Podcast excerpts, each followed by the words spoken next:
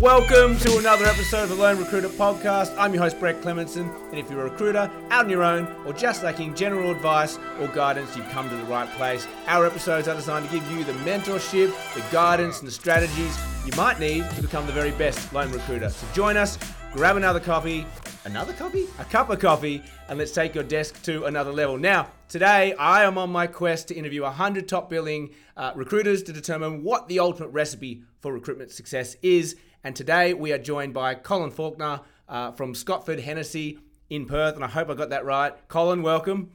Almost. Yep. Damn it. Not me, right? But Scotford Fennessy with an F at the second part there. We're not affiliated with any brandy at all. Unfortunately. Yeah, excuse me. It's Friday afternoon. I'm already thinking about the weekend. So there we go.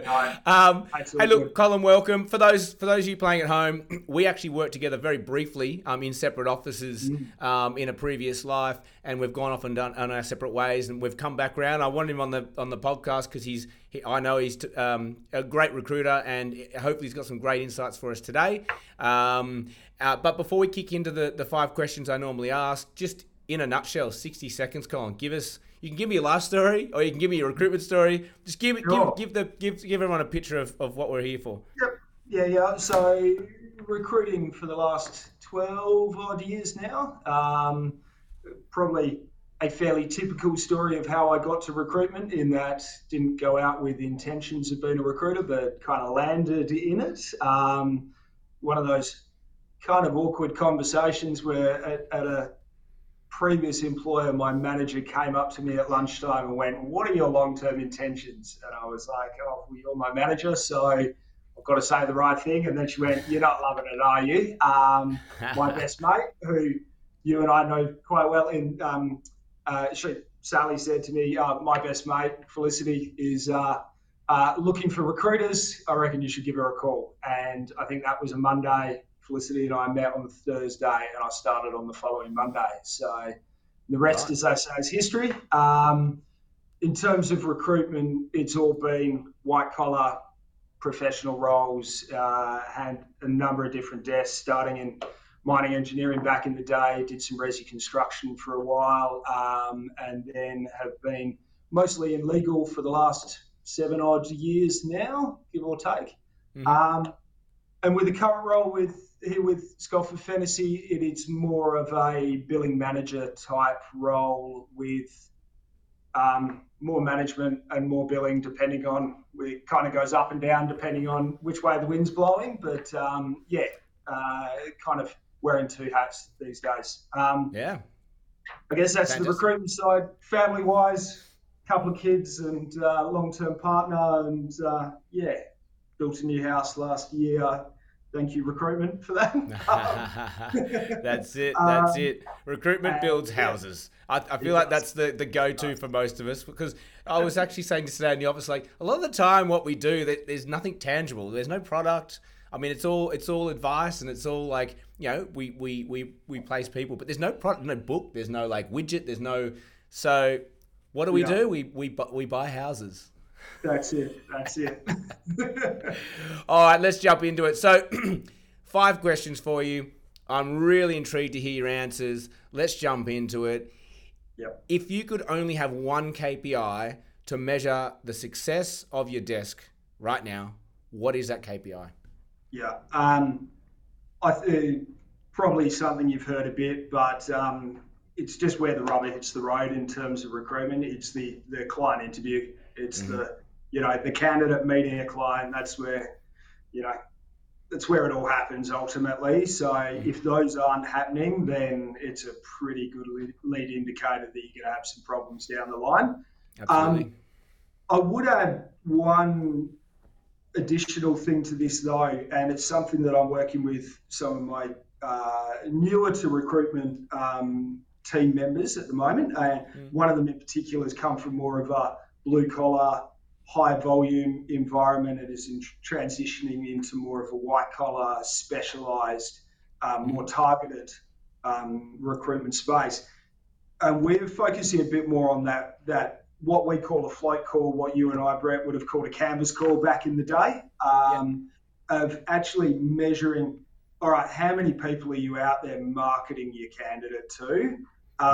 Because sometimes, especially when you're newer in your career or you're not known to your clients out there, you got a little bit less control about how many interviews you get in a weekly basis. But if you're making those flight calls consistently, you're talking to decision makers, you're talking to people potentially accessing roles that your competitors aren't accessing. They're out, you're getting that, you're operating more in that rarefied air where you're not one of many in one space. Well, it's about getting at the right place at the right time and hitting it with the right thing, and you can only do that through volume of those canvas calls or floats. 100%. Correct. Yeah. So that's something we're working on. But ultimately, once you are in the hum of a desk and it's running for you, it's got to be interviews. And that's a really interesting point. I won't harp onto it for too long, but we're doing that internally at the moment, which is, your KPI week to week might actually change.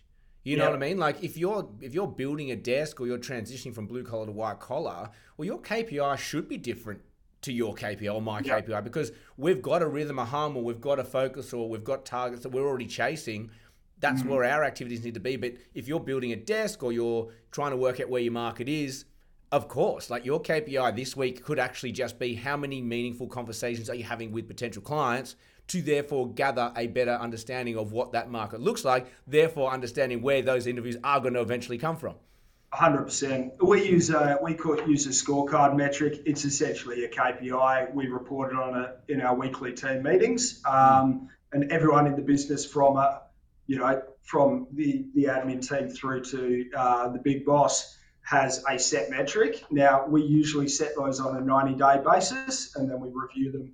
But we've probably just in the last couple of cycles have gone, hey, one, just because we've got that measurable doesn't mean we can't change it within that 90-day cycle to make it a bit more tailored to, okay, where's your desk at now? So that's something a bit new to us in terms of evolving that measurable throughout the course of our quarterly cycles. I feel like we didn't have one KPI just now. I feel like we just covered them all. But anyway, we're going to move on. I love it. If you're if it was a speed dating scenario and you had the perfect candidate in front of you, but you had zero time for whatever reason, and you could only ask 3 questions to interview this candidate, what are the 3 that you're going to ask? Okay. In my head, recruitment is problem solving. And you can't solve the problem until you define the problem. Mm-hmm. So I very much, if I had 3 questions I had to ask, it would be, why are you talking to me today? So essentially getting a reason for leaving. Non-negotiables in a new job. What else would I ask them? I actually jotted the final one down. What have you done already? What have you done so far in your search? Yeah. And I guess there's nothing in that, and I fully appreciate there's nothing in that in terms of judging how good that candidate is in terms of technically where they're at and that sort of thing. And there's a lot of assumptions that you need to make as a result, but I guess that's dealing with the legal space. I can get a pretty good idea of what kind of clients they're operating with, what kind of work they're doing, purely based on the firm that they're with and how many years PAE and that sort of thing. Obviously, there's a lot of devil in the detail to separate individuals out, but I would much prefer to get a mandate in terms of what this candidate is looking for and be able to go and hit the market and then come back to them and go, this is what I've got, tying back to that floating canvassing situation. This is what we've got. And then kind of do a follow-up interview that goes into specific stuff around that specific job. Then I would go, I'm going to talk all about what your experience is and have no idea what's actually going to get you out of bed to go to my job. And look, you basically as well, from what I can glean, those questions are around, A, can I help you? Can I solve your problem? And are we going to waste each other's time? And that's it, right? And then after that, obviously, this is a made-up scenario. Of course, you're not going to ask just 3 questions, but yours are almost like red light, green light, red light, green light. Like if you get 3 greens, then we're going. Well, it doesn't even necessarily have to be red light, green light. It could be, but you are right. We're triaging our time. We cannot give all this time to every single individual we talk to because there's finite time in a week. And, you know, I think of one of my biggest placements ever, Equity Partner, the final question, it just so happened that the one option that I had was the one option that he hadn't looked at in the market. Yes, that's the man! And it gets better. He went to primary school with the hiring manager. So, you know, Fantastic. They were mates from 11 years old. So the stars align. But, you know, you look at an A-grade candidate on paper who's top tier trained and all of that, and then they come to you and go, well, I only won another top tier, but I've got coverage on the other five already. They're not an A-grade candidate anymore because, you may be able to chip away and get them to go to a global or an alternative, what have you, but you're always coming with prize B in their minds. Whereas a B-grade candidate on paper who hasn't touched the market and is a bit more malleable to what or a bit more understanding of what might be out there, could actually suddenly be an A-grade candidate because of the... And that's it, right? We talk about A-grade, B-grade, C-grade clients all the time. Where's your money coming from? Which ones need to work on and which ones are just, we're going to headhunt from. But you know, applying that to candidates, you're right. Like an A-grade candidate isn't necessarily the best looking candidate. It's the most placeable candidate, right? Yep, it is. Yeah. It is. All right. Moving forward, I'll let this episode be quick. Let's say you've now got your candidate right at the close. The offers come in from the client. Yep. What's your favorite closing question, or what is your favorite closing approach to get this person's stitched up? I think the latter point that you made there is more how I operate. I'm dealing with lawyers. They do not like being backed into a corner. They make decisions. They're risk adverse. They negotiate for a living, so you've got to let them have a bit of a win. You've got to let them have thinking time. So I am more of a process closer. It's lots of chats. You know, making time with people when they're actually paying you full attention. You know, having those chats in an evening rather than when they're looking over their shoulder in an open plan, and just having those strategies around moving them towards that. That close. So this is way before an offer comes out. At what point Absolutely. Are you starting to close a candidate? Well, look, I back in the day I was always have a verbal offer, get this person wrapped up. But I'm talking to get the commitment before we even have paperwork. But you're talking to a lawyer who reviews contracts for a living. They want to look at every single thing. My experience is they go, yeah, I'm happy, but, I need to, the devil's in the detail in the contract. So I very much, I'm not releasing it. I'm getting a sense of where they are with other things. I'm not just flicking it out there and letting it go into the ether. I'm nursing them through that process. But my experience of late has been you've got to just put it out there and feel confident that they genuinely want the job, but and that's a process of conversation and relationship building and that sort of thing. Sure. And let's just say you get your candidate to sign or agree, yes, I'm taking that job, and you get that call a few days later with the counter offer has landed and your candidate's head spinning. Do you have an approach with counter offer? Well, if the first time you're dealing with counteroffer is when the counteroffer is landed, then you are so far behind the eight ball, it's not funny. My approach with counteroffer is talk about it early, and assuming I've got more than three questions to ask in the interview, I'm talking them. I'm sorry, I'm breaking your guidance. I'm talking about it potentially even at the first interview. If not, then oftentimes I'm doing that scoping kind of conversation first, going back with options, and then going into a deeper interview in a second conversation. And at that point, talk to me about resignation. What's the response going to be? You know, how I'm assessing risk in terms of how critical is this individual within the partner's team structure to go, okay, this is the sole senior associate, and then they've got three grads below them, and then the partner, and the partner's sitting there thinking, shit, if I lose this person, I am back to doing 90-hour weeks because I've got no one doing that middle-level work. I've got two-thirds of zero chance of finding another SA in this current market because there's no lawyers out there at that level. And I start just mapping how much of a risk it is, you know, how big a dump truck of money can they back up to this candidate's house to get them to stay.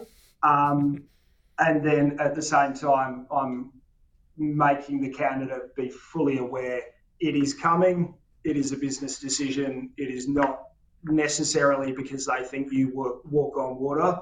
It's all of those risk factors that the partner is assessing in their own business and making sure that they expect the counteroffer so that when it comes, that they think, yeah, this is par for the course, rather than it being a flattering pat on the back. And I think you know, every recruiter is the same. Counteroffer starts at interview, and you know, it's the younger, newer recruiters. If you're listening, and you just it comes to you as a surprise. It should not come to you as a surprise. Yep. The current employer is going to say, stay. We had it in our office. We had it with a candidate early this week with Aaron, and the candidate said, "Oh, I told my boss I'm going on an interview, and they told me to stay, so I'm going to stay." What?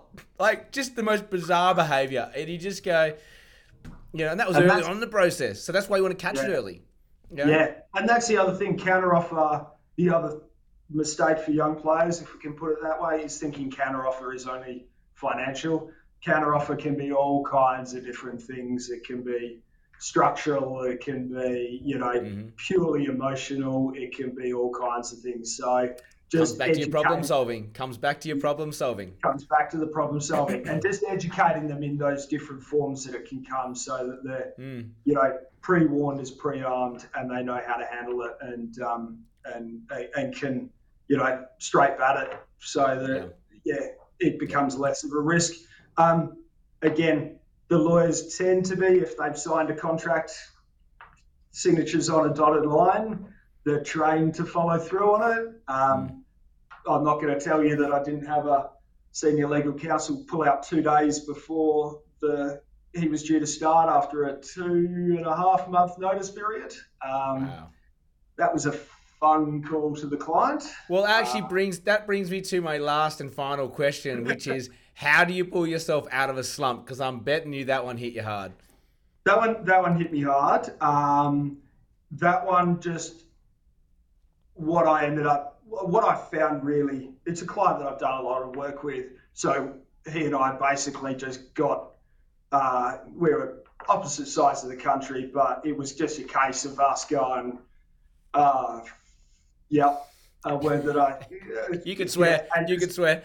Just going, this is a really shitty situation, and, you know, just kind of bonding a bit over it, going, okay, yeah, this is awful. Ultimately, I understood why the candidate did it. That was the worst part. The option had popped up later. It was better for him and his family. So there, you've got to have a bit of empathy as to, you know, it was a regional role rather than just a Australia role, so there was a whole lot of factors in it. So how do you pull yourself out of that slump, though? I mean, you bond with the client. Yep. So in that case, I bonded with the client. And there's a couple of different slumps that I think you can fall into in recruitment. Recruitment burnout is a real thing, and I think it's beholden on us both as recruiters and as managers to identify it. And if it's happening, you need to get your people or yourself out of the office. And I'm not talking about a week, 2 weeks, 3 weeks where your entire pipeline dies. A long weekend, a Friday and a Monday where you go and get your feet in the sand or just do something has an amazing rejuvenation effect. You get out of the city, you're just out of, absolutely, you know, that one day either side, and turn your email off. Nothing is going to rot on the vine in that amount of time. You've got colleagues, you've got, you know, other business partners within a business, whatever, that you can lean on who can cover you for a few days. go and switch off and rejuvenate. And you know what I love about that, right? And I'll go to the nth degree around rejuvenation. Like, when you're burnt out, it's your nervous system's fried, your adrenals are blasted. You've just got to get that adrenaline out. You've got to calm down that nervous system and earthing yourself, or going to the ocean and getting those negative ions, or getting some sunshine, getting some vitamin D, all that stuff. Massages, yoga, love, hugs, fun, laughter. That stuff really is the simplest medicine. But what you're saying there too about, you don't need a lot of time, and if you catch it before it's burnout or just before, that's even better, and it will never go full-blown burnout where you can't get out of bed. But if you're doing a Friday and a Monday, the other benefit for that, it just came to me, is that stuff will happen Friday, stuff will happen Monday, and most of it can wait. And when you come back on Tuesday, you just see all the good things that are in your inbox and your phone. Absolutely. Yeah. You know? So you actually come back. That brings me to my second point, which is, if it isn't burnout and it's just everything I touch is turning to shit, the old reverse Midas touch, which happens. I think I'm a big person for sitting back, making a plan. And sometimes it's the last thing you want to do, but activity is how you get back on the horse. Make a to-do list, number it, and just start working through it. Start talking to people, start talking to clients that like you. Go and have a chat with them, even if it's just, we're heading towards Christmas. People are already talking about January start dates, that kind of chat. Can you believe it? Those kind of get back on the, just start talking to people. Something will come of that. Go talk to some candidates. You never know. And once you start getting that activity level back, suddenly you, and look, I think, The beauty of our industry is you can have a shocking couple of weeks or whatever, and then you get a great candidate who says, hey, I've been referred to you. I'm not talking to anyone else. I've got a great reason for leaving. I'm willing to look at all of your clients, and suddenly you're back on the horse, and activity creates activity. Or they've been everywhere, and the one option that they haven't been to is yours, and you've got a brief, and they're best buddies from primary school. And on that bloody note, that's all we have time for you today. Colin, that was amazing. Thank you, man. Thank you. Good to chat. If you enjoyed this episode, listening at home, please give us a 5-star review. We really do appreciate them. Or subscribe so that you don't miss another episode. As always, have an amazing day, and may all your deals come true.